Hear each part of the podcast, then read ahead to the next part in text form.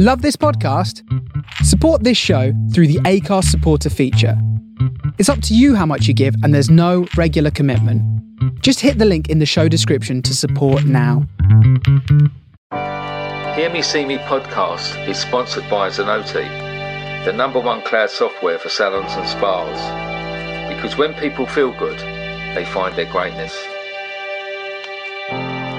I am Stuart Roberts, and I'm really excited to introduce my new podcast, Hear Me See Me.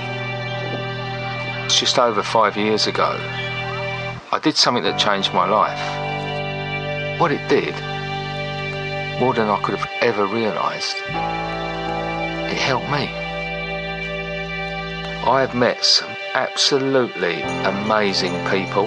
Some of the people that work in some of these places, many of them are volunteers, but some of them it is their job. I'd had this idea after being inspired by a guy in America I'd seen cutting hair on the streets and seeing the difference it made to the guys who were there. This is more than a job, this is a calling. Hello, this is Stuart from Hear Me See Me podcast, and today I've got a very special, special lady. Um, it's Taban Shoresh from the Lotus Flower Charity. Hello, how are you, Taban? Hi, I'm good, thank you. Thank you for having me on. No, it's my pleasure. I've heard a lot about you. We've never met, we've never spoke, you know, but I have heard a lot about you because we've got some mutual friends. And um, uh, if you could tell me about yourself and about um, the lotus flower. Okay, so it's it's a bit of a journey. Um, and it kind of starts with my history, I guess. So I'm a genocide survivor from Saddam Hussein's era. Um, right. I was a child political prisoner at the age of four, and I escaped being buried alive with my family. You escaped, um, sorry. Being buried alive. Oh, wow. Yeah, so I, I, do get that reaction quite a bit. um, it's a very, very long story, which hopefully one day I'll get down on paper. But we were rescued uh, miraculously and we managed to escape and um, went through fleeing. So we spent many months fleeing the war and spent it in hiding as well. And then eventually we were smuggled into Iran for um, safety. And as soon as we reached Iran, my father was meant to meet us there, but he was poisoned by Saddam Hussein. He'd hired a husband and wife to poison a group of men, and he was one of them. So when we were reunited, um, basically my dad was poisoned, and Amnesty International had to fly him to the UK to get medical treatment. So we waited a year, and that's how I ended up in the UK at the age of six as a refugee. And um, I'd say we lived a pretty normal life here. I went to school, went to uni, ended up working in the city. And then in August 2014, ISIS had gone into um, northern Iraq, Kurdistan region, and basically just caused absolute havoc there. Um, the conflict had uh, not only killed many people, but it also displaced uh, like hundreds of thousands of people. So I decided to leave my city job there and go back and work for an organization there. And my first day, we were distributing aid um, and rescuing people trapped on a mountain, and I mean thousands of people. So that experience was you know, it stayed with me forever. And for the next 15 months, um, we spent it building camps, with building schools, doing lots of aid distributions. So it's very, very frontline. And I got to work quite closely with the Yazidi women who'd been impacted. Um, and they were the ones who were taken by ISIS, um, raped, sold on as sex slaves. And so when they were rescued, they were coming back to the camps and because journalists wanted to interview them, I would um, support in finding um, suitable women and just make sure that the stories were covered ethically and the women were protected.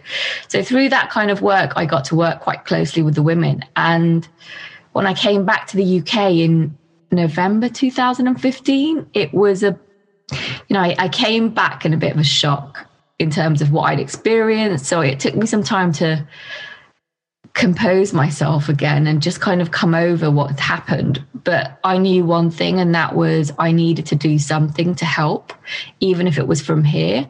So I decided to set up Lotus Flower in March 2016. and I set it up in my living room, same living room, um, and set it up with no money whatsoever. Uh, but we had a project that we wanted to implement because we'd already asked the women on the ground. So we did an assessment and asked what kind of projects they wanted. So we managed to fundraise £25,000 for that project. And from there, so since March 2016 to now, it's just grown and grown and grown. And that kind of shows this the need for the support, um, especially for women and girls inside camps. And you know, so now we have three centres in um, three refugee camps in the region but we operate in more uh, uh, camps as well. Um, we've managed to help 26,000 women and girls to date. We've implemented over 30 projects and it's just been growing and growing. Like it's, it's, it's phenomenal to see it grow in that way, but also to see the, the lives that we're, we're changing. Um, so that's that's the sh- short version of the story. I'm I'm I'm I'm lost for words. You know, like if it's so heartbreaking. You know that what you're saying, and it's the story. The, see, these stories are so crucial to get people to understand the plight of refugees and to understand what it's like in camps and things. That that the the need is there, um, and you know, women being raped, being put in, into sex slavery, and, and and all of those things. It, it, it's just horrific. Um, as a as a father, I've got four girls. I've got two granddaughters. You know. I, I can't begin to understand what it must be like for a parent to have that happen to those children or for a child for that happen to their mother and, and these things. Uh, I, I, think that what you're doing is amazing. I think what, what, what it is. Um, it, it, I can't, it's just, it's floored me a little bit. I knew what we were going to talk about, but it's floored me. Um, so we, we both got to know each other through, um, uh, I've got a family member, Greg, and his, his partner, Kathy, like yeah. what you know, it's amazing what they told me. But t- tell me about how you you come to meet those and, and what happened with that. It's it's. I mean, that is such a phenomenal story. So in terms of how that came about, um, so going back to the Yazidi women that were taken, raped, and sold on as sex slaves. Because um, I'd been working in the region, and in 2016, I went to visit a group of, um, it's like an army force, Peshmerga. So, a specific army force that was created for these women. Now, Kurdish women in our history, we've always had Peshmerga, so we've always had um, fighters and army, you know, like soldiers. Um, so it's nothing new to us, but it was very interesting for me because I wanted to know why they'd set up this specific one for Yazidi women. And when I went to visit them, um, they were training like you would in any um, military force. And I was speaking to one of the commanders, and they said, actually, this not only do they have the freedom to go and fight, we train them as well, but actually, this is more of a mechanism to let their anger out because they have so many emotions that are stuck inside of them because of what they've experienced. This is an avenue for them to release that. Now that stuck with me forever. And I thought, well, I'm working with the same women. I, you know, I'm a charity. I can't do anything with, you know, military or armed forces, but what can we use that will A, support them in helping them channel their emotions but also build their confidence to start rebuilding that self and that identity. Um, also, something that's good for their health and um, mental health. So, boxing came up, and I thought, oh, this is a great idea but boxing doesn't exist in the region really for women. So I thought, oh, okay, right, we might be up for how's this going to work? Um, now, because we're so close to the culture and we're so close to the community, we almost work at their speed instead of us going right this is what you need to do and that's it we we work with them and we know when's the right timing for something So it actually took, so 2016, when did we implement? Um, we went out last year. So it took a good two to three years for us to actually implement it because that's the time frame that was needed for us to go okay now is the right time to do it yeah and we were introduced to Kathy and she found out about the project and she absolutely loved it. And the idea was was to use Kathy, Greg, and Boxology to be the trainers that train our women to become boxing instructors for the rest of the women. Yeah.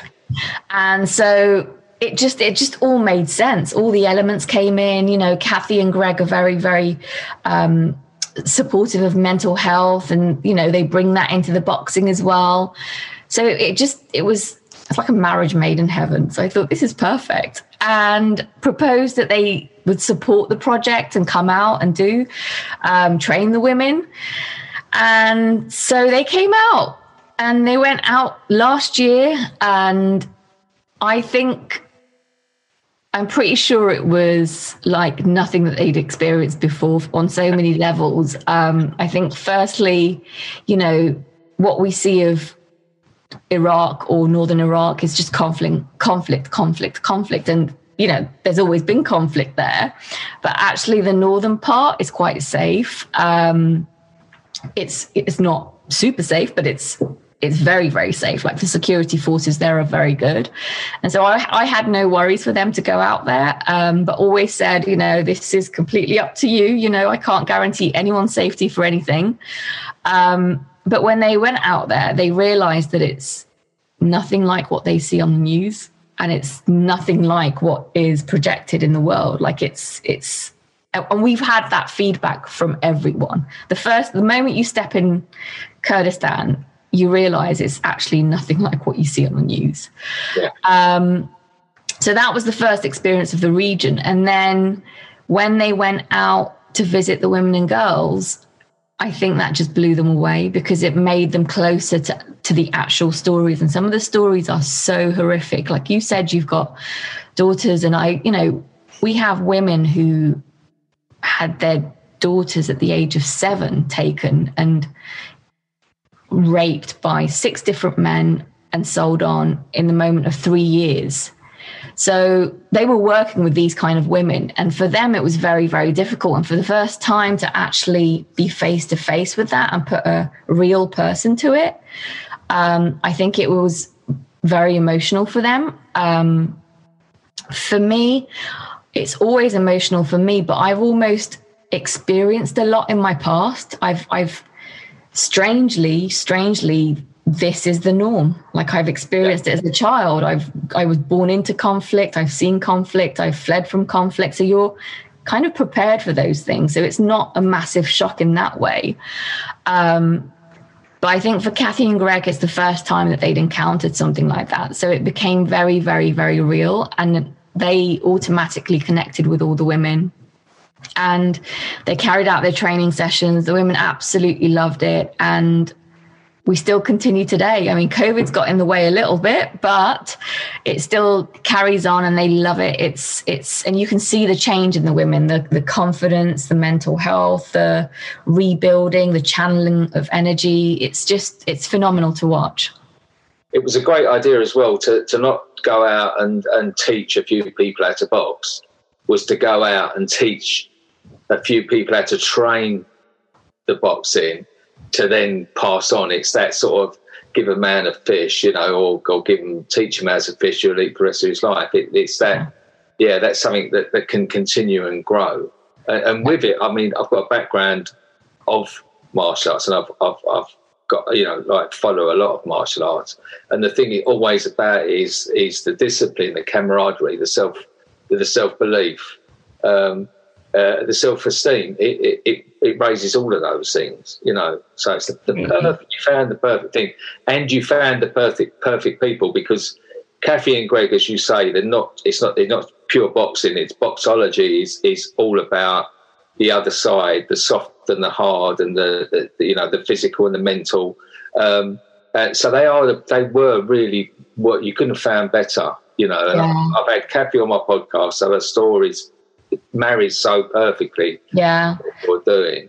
completely and she shared and and that created a connection with the women you know she shared her story and they yeah. really really really connected and like you said and the lotus flower we are all about that we're all about teaching the skills and giving the tools rather than just giving something and then taking it away. Um, so in all our projects, we try and make sure that we leave that kind of um, stamp on it. And I knew that, you know, we couldn't find women boxing instructors to, to teach the women. So we knew that we had to train women to teach them. yeah, yeah, yeah. Because is it that thing of um, I know when I'm uh, when I'm doing haircuts for homeless, sometimes that uh, sometimes in some religions that, uh, and cultures that they can only work with a woman. Is it is is that the case? Is it they can't? Um, so I'd say it, it's a it's still a pretty conservative society. I mean, it, yeah. it's moved on a lot like from my generation it's moved on so so much. So many things have changed you know. When i was a teenager and i'd go and visit back you didn't see women driving you didn't see like really really simple things. But now you know you've got women working you've got women driving and you do have women in sports and all sorts of things but you do still have pockets of the community that are still very conservative. And the ones that we work with are conservative. They're from like rural areas. And so um, and that's why our centers work because it is women and girl centers and therefore the families trust the centers and they fully trust the centers and so having a women instructor there just builds that trust even more. There's no point in me trying to go and change a complete culture overnight. It's not going to happen. You kind of introduce things slowly and, you know, they become accepting of it. And so, and that's why it was a massive, massive success is because we took that into account. Yeah. Um, to start with, we didn't have a, a, a woman boxing instructor or martial arts expert. Um, so we had to, because we wanted to get them in the, uh, mood of training before Kathy and Greg arrived. So we hired someone who was, um, I think it was kickboxing, yeah. but it was a guy, but that guy knew that community. So he was accepted by them because they knew him. So there are small things that we take into consideration which actually have a massive impact. And so the way that we worked around it, I think, has been perfect. Yeah. I mean, we've, we've had to take it account with what we do sometimes that uh, generally, like um, a homeless a homeless centre is pretty much uh, open. Uh, uh, it is as it is, but we sometimes go to women's refuges, and then there's sometimes people of the Muslim faith, and we set up screen. So if yeah. I'm there, they put the screen up because it's uh, it's it's really not good for you know I, I shouldn't be seeing that lady. Yeah, I shouldn't be seeing her. So we, you, you, but I think they're so that they're so glad that we're respectful of that yeah. Because Every it's even the people that aren't involved now, they like the fact that we've respected that, uh, and you know, yeah. it's all about building trust, isn't it? That's, That's completely it. That's completely yeah. it. And actually, the way that Kathy and Greg just kind of hugged the culture was phenomenal because, yeah. you know, if especially Kurdish people, we absolutely love anyone that embraces our culture so we kind of welcome them and they they loved everything about it and and so i think they got that back in return as well. Um, but definitely it's all about building trust and kind of respecting it you know.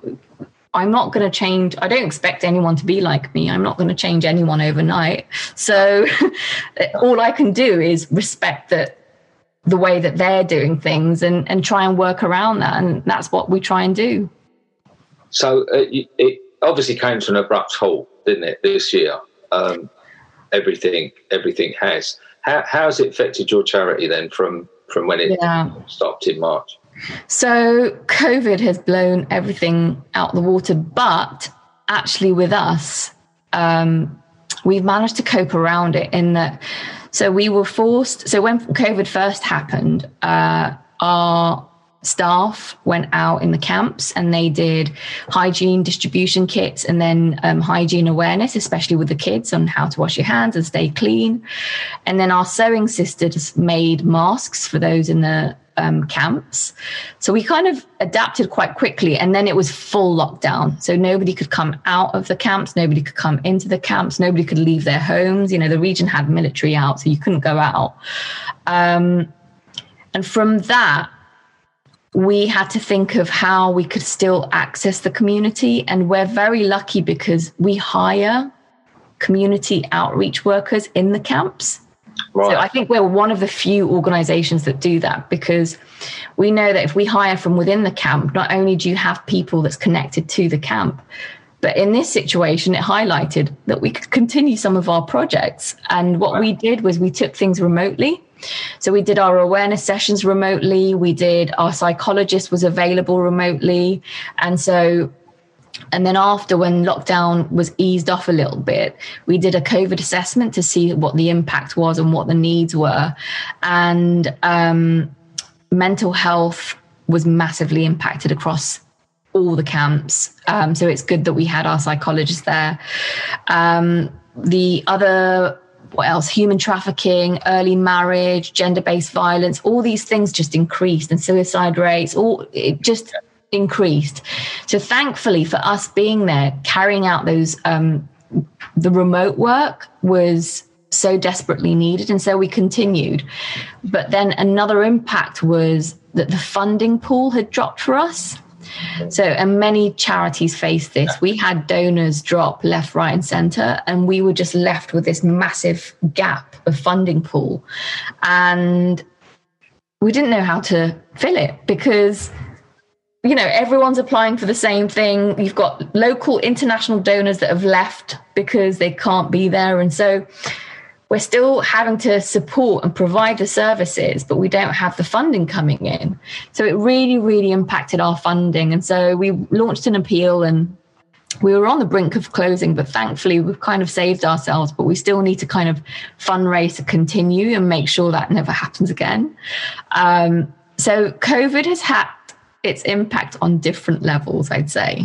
Yeah, I think that's a, an important thing because we understand from our own charity that we've uh, we've been going six years next month, and uh, we've only really this last year or two got to the point where you know we become a registered charity and and we grow it. We were growing until yeah. March, but the, the thing is is is up until this point it's that trying it's it's getting funding in to keep moving, but ideally you need to get larger funding so that you can plan for the future.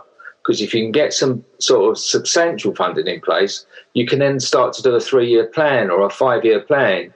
But when it's a little bit like month to month, year to year, you you know, and some some parts of funds that come in that people don't realise you have to use in a certain time, and so yeah. it, it's very difficult to have a long term plan when you're reliant upon uh, funds. I don't know if you find that completely. And also, there's another element to it. Like, a, uh, you know, some donors just want to fund projects. The projects don't run on their own. they, yeah. they, run with the organization. Without the organization, the project does not run. No. And so that's another thing. But also, as as you and I, we're local, we're implementers, we're direct implementers. We are the ones that do the work on the ground. Yeah. And so what happens is we've realized that you have, you know, governments that say, hey, we're going to, we're going to put a million aside for education. And so they put a million aside. Then they choose a big, big international charity to give that million to. And so the million yeah. goes there. And then that million for that big charity, actually, half of it's just spent on, I'd say, waste. Um, yeah. And then what happens is local or direct implementers have to compete for about 50,000. And you're yeah. going, but hold on, that was a million. How's that got to 50,000? And we're now all fighting to try and get this 50,000. 50, I yeah. think the funding, the funding mechanisms are need to be updated and realized. And I hope people do start supporting direct implementers because we're the ones doing the work. Um, yeah. We've almost got a middleman there that we don't really need, and so it's it's a bit of a challenge. It's a massive challenge, and I know that we're not the only ones facing that. So I really do hope, you know, all smaller charities get through COVID because, from what I've seen, they are the hands-on direct implementers, and without them, not much would happen. No, of course. And one of your so I, I obviously when they came back, I spoke to Kathy and Greg about um, the project that they did, Um, and I, I, I, sort of straight away I, I, said, "Oh look, I'll come out there with you. Next time you go, I've got to come." And you know, and then they said, "Well, we landed here, and then we had to get jeeps there, and then we had to get an armed escort there." and I started to backtrack a little bit. I was like, "Oh, I don't know about that." but in all seriousness, um, I think it'd be it'd be great to come when they do finally get to come back it would be great to do something. You know, maybe I could bring because we do. We've got another arm that we're building that we're doing education for homeless people. So teaching people to cut hair, and it's something that can is universal. That that you know, obviously not a full blown level three education, but even if we can get a basic a basic level of education to, for hairdressing, that I mean, we do have so we've got a project called Hairdressing Sisters that we've oh, been trying to launch, and basically, my hairdresser, he's yeah. trying to come out to do that kind of teaching. So it's something that we could partner up on. And yeah, honestly, yeah. if you come out and it's, I think it's a phenomenal thing to kind of be part of teaching someone a skill that you know that you've left that they'll be able to earn an income in. So that I think is phenomenal. And it is something that we have thought about. We've always so planned. COVID got in the way. Um, but no, absolutely would love for you to join us and just come out there and we could we could definitely do something around that. And they love it.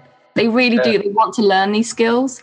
Um, the great thing is I've got I've built up great uh, contacts with the industry over the last you know few years um, so that I, if I did come, I could bring um, equipment as well. So I could oh, bring, oh, brilliant. yeah, I could bring scissors and and lots and lots of stuff. Um, Amazing. So that we could we could uh, leaving the tools of the trade, you know, leave that, them leave that behind. That would uh, be phenomenal. That would be absolutely phenomenal. Let's talk about that. I'm excited. I just want COVID to go. I know it's it's got in the way. Um, we was on such a we was on such a crest, you know, we was flying, you know, and it just took the sails, it took the feet from under us because we yeah. was having we had like a documentary being made and we was having a big launch. Was, I was getting a bit full of myself actually, so maybe the power above said to me, like, you, are getting a bit full of yourself, mate. You need to come. I don't think the whole of pandemic was just to bring to take away my ego, but it, it, it was it was just you know when you think you pinch me, it's all going a bit too well at the moment, and then I mean for us. As you you could manage to carry on for a bit, we we just literally down tools overnight. So we we we had five years solid work of building to from me on my own to 67 projects across the UK to 600 volunteers. We'd given out 40,000 haircuts, and then all of a sudden it just stopped overnight, you know. And I naively said, "Oh, well, we'll just get going again when it passes." But the reality now is that we're having to open every one again from almost from scratch. You know, I've got to go individually and get them going again, and as we open one, it, it, one pops up and another one closes because we just. Wow. I think I've just had a, a, message just before I come online with you from my poor lady in the north who's she's opened ten projects around Manchester and they're just as fast as they're opening, they're closing again. Closing. Uh, but the really important thing is is that we move forward. You know, because yeah. we're going to keep getting this. The next year, we're going to get knocked back and knocked back and knocked back. But every, every, we've got to rejoice in every victory, haven't we? You know, completely. And it's also figuring out how are there ways to work around it? Like, it, are there? I, I know in your industry, it's been massively, massively hit. Like, mm. you know, massively hit. And so, I do hope the government figures out a way to support. I, I feel I feel like the support has been lacking. You know, there's been a lot of you can't do this and you can't do that, but the actual support has been lacking. Um, and if this something like this is going to happen again, then we need to know how we can operate around it. Um, I guess for our services, we can do most things remotely, but again, we can't do most things remotely as well. You know, a lot of our centres are reliant on the women coming to the centres. Yeah. Um, we've got a lot of businesses that we've supported and set up in the camps. They've all had to close overnight, and so they've been impacted. Yeah. So it's it really is. We have to kind of figure out a way of planning ahead of okay, well, if this happens again, what do we do? Mm. Um, and then sometimes as hard as it is, we just have to surrender and go, actually, there's nothing much I can do. Um, yeah. Which is what I had to do at the start. I had to just go, if we are going to close, then there's nothing I can do. There's literally nothing else I can do in my power. But then miracles happen. So have faith, keep the faith, and keep moving forward. It's one step in front of the other, and magic happens with that. Yeah. I mean, do you find, I mean, you you you you gave me a very short story of, of your upbringing and that, but I don't know. Uh, mine has been nowhere near like yours. You know, I, I you know, I suffered from uh, sexual abuse when I was a kid, and I went into addictions as I was older, and all of these things. But I, my, my salvation has been helping other people. Yeah. So is, is, this what drives you? Because you you know from from that background and you understand. yeah. Is this your sort of antidote? So I would say, and I've experienced a lot of trauma, which includes abuse as well. Um, and the only way my head will accept any of it is there's a reason why I've had to go through all this pain. There's absolutely no way that I'm put on this world for me to experience all of that and then for nothing to happen. Like there's got that's how my brain's accepted it is actually you've gone through all this pain. You now need to figure out how to turn it into a purpose. And then yeah. now that's your power. So it's that formula that I work by. And it's very healing to know that you're impacting the lives of others and supporting other people.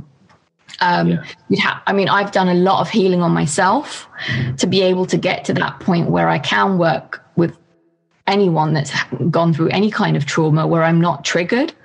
Um, mm. So you have to have your healing in place, your mechanisms and tools in place to support you. And the support that you need is continuous. Like it's not yeah. like we're going to wake up one night and that's it, all our traumas are gone. It doesn't happen like that. Yeah. It's, it's learning to sit with it, learning to heal, and learning to know, as hard as it is, that that happened for some sort of purpose. Yeah. Like not not many people in this world can cope with trauma and pain. And if you notice, most people that have gone through trauma and pain, they're doing something phenomenal by helping others. Yeah. So that's how my brain equates it. Um, yeah. I don't know. I fully get that. that that's yeah. the same, exactly the same for me. It, it, it, I mean, it it had a hold over me for so many years, you know, like, and it, it wasn't until I was at the at the age of forty four when I took my last drink and my last drug, and it wasn't. It's actually through the recovery process that then I I finally accepted that it was something, but it didn't it didn't uh, identify me anymore. It wasn't that wasn't me anymore, you know. Yeah uh, and and to, if I'm, I'm always brutally honest with myself, I'd used that as an excuse for many many years because it was oh you know I'd I'd see a therapist or a counsellor or a psychologist or get myself out of trouble because I've got myself into trouble and it would be uh, after a short period it'd be oh poor thing. No wonder he no wonder he drinks. No wonder he takes drugs and all that. And it becomes a tool and you end up sort of but all the time you're letting that happen to you you're letting you're letting that take control and you're almost letting it happen to you again and again and again. Mm-hmm. and it's until you finally let go. And you know i find forgiveness is is such a powerful thing. They say you know to err is human to forgive is divine. And i think that really means is that it's the most when you forgive what's happened to you or you forgive someone else you really are blessing yourself. That's yeah. that's what really happens. You're you're completely letting go at that point. When you can truly forgive, you you you let go, and the the power of that goes, and the power within you rises. You know, completely, completely, and also forgiveness. And I've noticed, like over the years of doing all the healing work, um, forgiving yourself we forget we we forget to forgive ourselves. You know, we forget to forgive ourselves for not speaking up when that thing was happening to us or not stopping that thing when that thing was happening to us. And that is crucial. Actually, before forgiving anyone else, need to forgive yourself because when you start putting the focus back on you and actually something magical happens. And of course, you forgive others, but in a way, forgiving others, you know, for some really horrible things that people do to you, it is actually unforgivable. That's why the word is unforgivable, right? But for you to have the power to forgive that person, it's not just letting that situation go from your identity and attachment, but it's also a la- freeing yourself. You're out of that prison. And like you said, it's it takes a hold over you. And I think for me, when I started realizing all of this, I went, the decision was really, really clear for me. I thought, am I going to let my past control me? No. Therefore, I make a completely different future. And that's what I've done. So I thought I can continue that way or I can stop, make a change, and just create a completely different future. And that means breaking a lot of cycles, means breaking a lot of patterns. It means breaking barriers in my culture. It means breaking so many things, but also the most important thing that you're breaking is you're breaking your old identity. And that's quite hard to do. That's a really hard thing to do. Um, but I do believe that, and I genuinely believe that people that have experienced pain or extreme pain in this world are here to heal others. You've just got that gift in you because something so wrong has happened to you. You would never want that to happen to somebody else. Therefore, you turn that around in a way where you can stop anything from happening to somebody else. Um, but you also have to remember yourself. So it can be very easy to get into the cycle of giving, giving, giving and which is important but in that you know with trauma there's a, there's a part of trauma where we kind of learn to give because we've we've we're missing something in ourselves. We weren't given something. We weren't given i mean most of the time it's the love that we should have had. So we're always giving to seek that love. So it's really important to kind of understand and break that and go no i'm not giving because i want love I'm giving wholeheartedly, unconditionally, and I'm also yeah. going to give to myself. So, yeah, no, we're going deep now. well, it's worthwhile, isn't it? I mean, it's like, because uh, the thing is, I mean, I, I forget I'm doing this stuff, and uh, to me, I'm just chatting to new people all the time. And I love people, I, I find people fascinating. Um, yeah. And, and, especially someone like yourself who, who what, what's interesting to me as well is that not only have you gone against your past, you know, you've gone against, you've, let's say, you've broken those chains yeah. of your former identity and created your own new future. That that's inspiring itself. But also, as you said, you've break, broken some boundaries of your own culture, um, and that's not an easy thing to do. Yeah, no, it's not. I mean, my divorce was one. Um, I think there's over time it's got a lot better. Like the taboos in my culture have got better, but they're still there at times. Um, but I've managed to somehow detach myself from it because I'm very true to what I'm doing. I've realized this is my truth. This is what I'm doing and this is what I believe in. Um, and I have full confidence in myself and respect in myself to be able to do that. Just to kind of give you an example, I, I won't forget that um, when I was out in Kurdistan, uh, I we were on Mount Sinjar, and you know, because it, it, was a military op- operation, it was still very. It's quite dangerous. So we were going into like territory where there was I could see the bombs dropping. Literally, yeah. it wasn't far. It was very dangerous. And on Mount Sinjar is where you know when the when the Peshmergas, you know, our soldiers um, had caught the region, they kind of took over the whole mountain and it was full of men. Now we have female Peshmergas who are fighters, but when you're a female Peshmerga, they just go, right, you're one of the guys.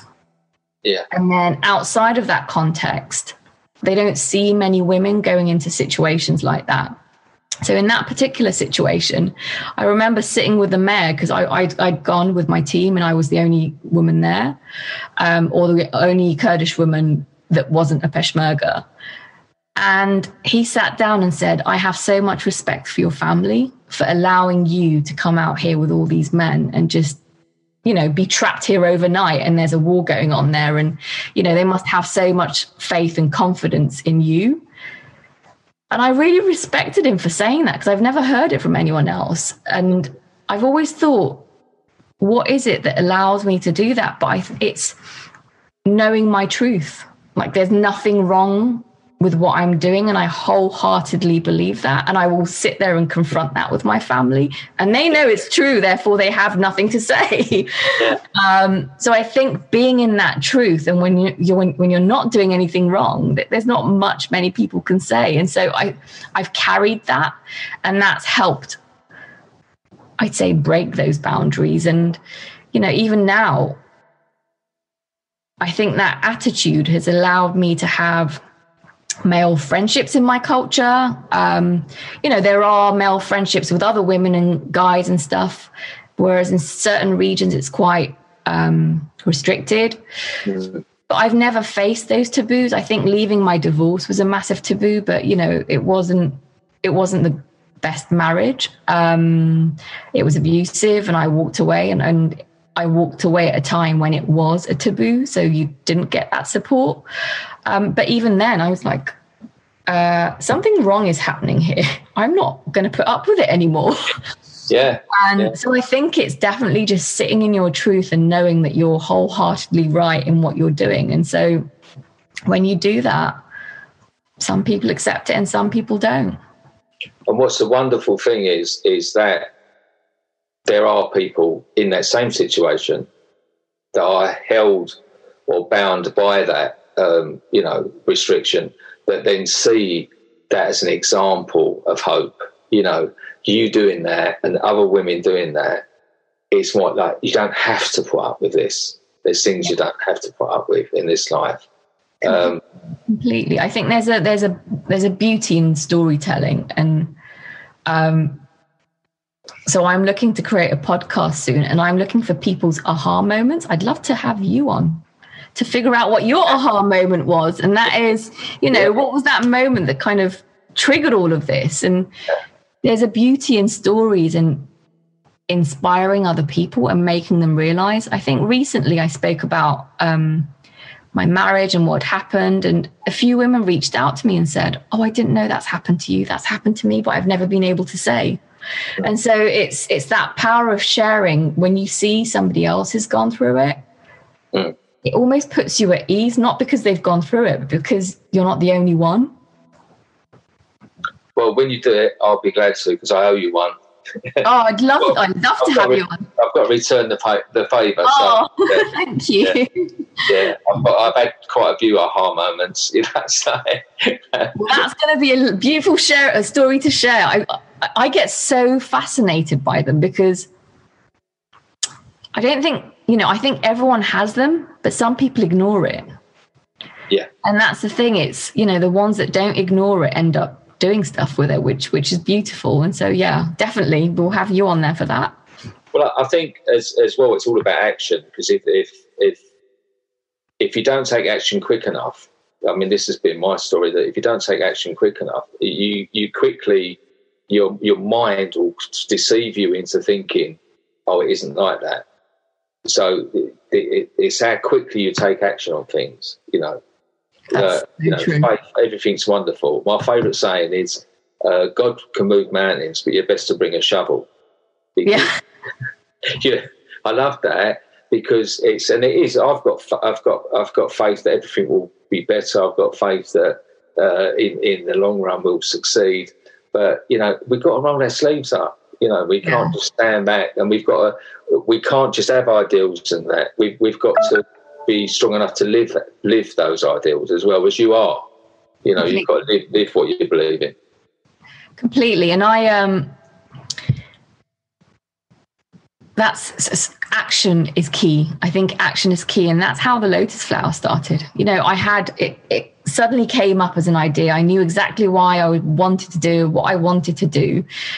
And if I let my brain think over it too much, I would have thought, I have no money.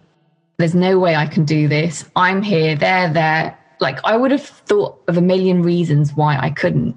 But instead, I sat in this living room, put some post-its like papers up, yeah. planned it out roughly, and went and registered. Literally went, right, I'm registering. Because if yeah. I don't register, I'm not gonna do it. So I registered and then went, Oh, I have to do it now. yeah.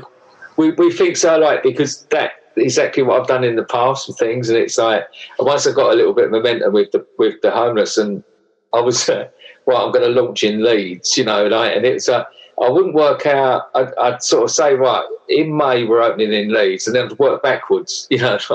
then I'd find a venue, then I'd find a team leader, then, you know. But it, it happens if you put pressure on your, like positive pressure. I think is, is yeah. Is, definitely positive pressure. I think recently I've been under quite a lot of pressure, but I also know when to step back. Yeah. So it's very important to know and listen to yourself and know exactly when, okay, it's if anything's going to work, you need to be working before it.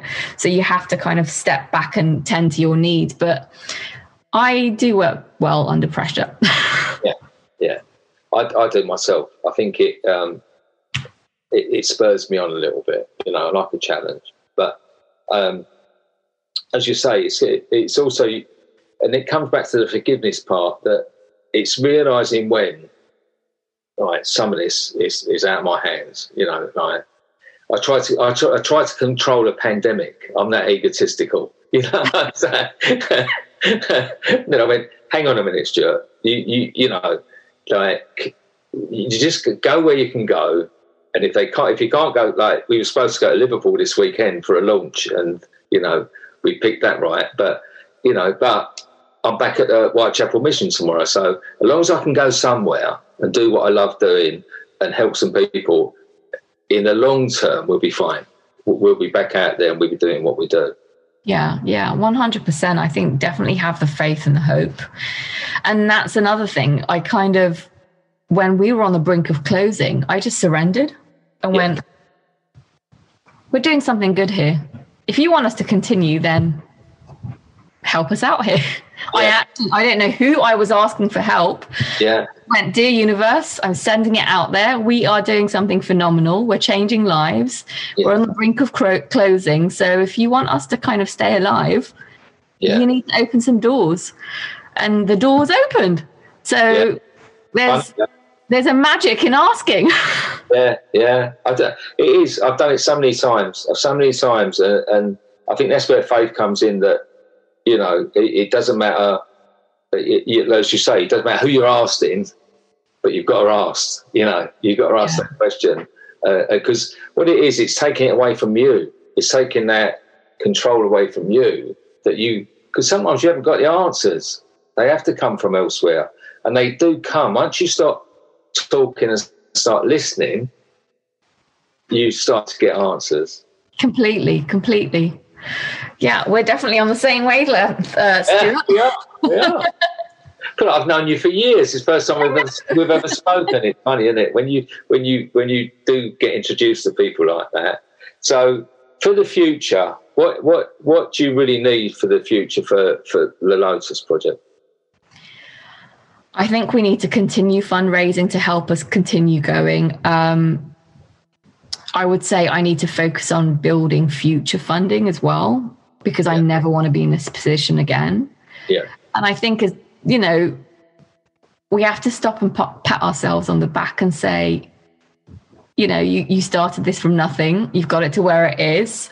Yeah. And now it's growing. Need to have more hands in to help. Um, So we're at that stage. I think we would love to continue our projects. You know, hopefully this global pandemic thing will go and we'll continue our projects on the grounds. Our centers will be open again. Kathy and Greg can come out. You guys can come out. Yeah. You know, that's what we're all about is continuing those projects where it's most needed because we're working with a community that's very much forgotten. Um, when it's in the headlines and when it's in the media, everyone knows about it. Yeah. But when it's gone, you forget that there are people living in camps. There are Yeah. people that live in a tent. There are people that live in a cabin and they've been living there for years and years and years. And it could be like 10 people in a tent. And what we're trying to do is make life as easy as possible while they're there Yeah. by helping them build skills that they'll be able to use in the camps, but even once they leave. Yeah, it, it's it's crucial um, because what happens is it's a bit like us with our with our projects and with the homeless situation in in Britain. Is it's almost like it comes out for Christmas. You know, everyone everyone does this all this, uh, ter- and it's one- I'm not knocking it. I, I think it's great. Everyone does, you know, at least come together at that time, but. Yeah. It's a, it's all year round, you know. Like it, it's when the light stops shining, that's when the work needs to really be done because Yeah. it's easy to get stuff done at those times. Um, so, as you say, it, it's important for that work to carry on when the light isn't shining on the, on your projects. Completely. That's it's it's the most critical time, I'd say. Yeah, And I mean, we try and do our best to shine the light on it as much as we can, but yeah, there there needs to be support on a larger scale, I'd say as well. Well, what I'll do at the end, you know, I will put all the links on there. You, you'll Amazing, thank you. the links. We put all the links on. Um, I'll, I'm fascinated by it all. Uh, I'm sure that when Greg and Kathy go out there, that I can come along. Obviously, um, your guys are already getting it started, so don't want to take over. But I'm happy to help. I'm happy to Yeah, support. we'll work something out. Yeah, I'll, I'll, I'm more than happy to support in that, and hopefully next year we can get out there. Uh, And uh, at some point, I'd love to meet you in person, have a cup of coffee, and you know, Definitely, definitely. I know, right? Once Yeah. all this is over, we can go out of our houses. I mean, I don't even know what the rules are now. I've lost track. I, I, I just, I just, yeah, I just, I just check on a daily basis, one day at a time. yeah. Hopefully, we will meet. Thank you so much, Yeah, Stuart. thank you so much. I appreciate your time, and um, take care and keep in touch. Thank you. Thanks a lot. Thanks a lot. Thanks. Just over five years ago, I did something that changed my life. What it did, more than I could have ever realised, it helped me. I have met some absolutely amazing people. Some of the people that work in some of these places, many of them are volunteers, but some of them it is their job. This is more than a job, this is a calling.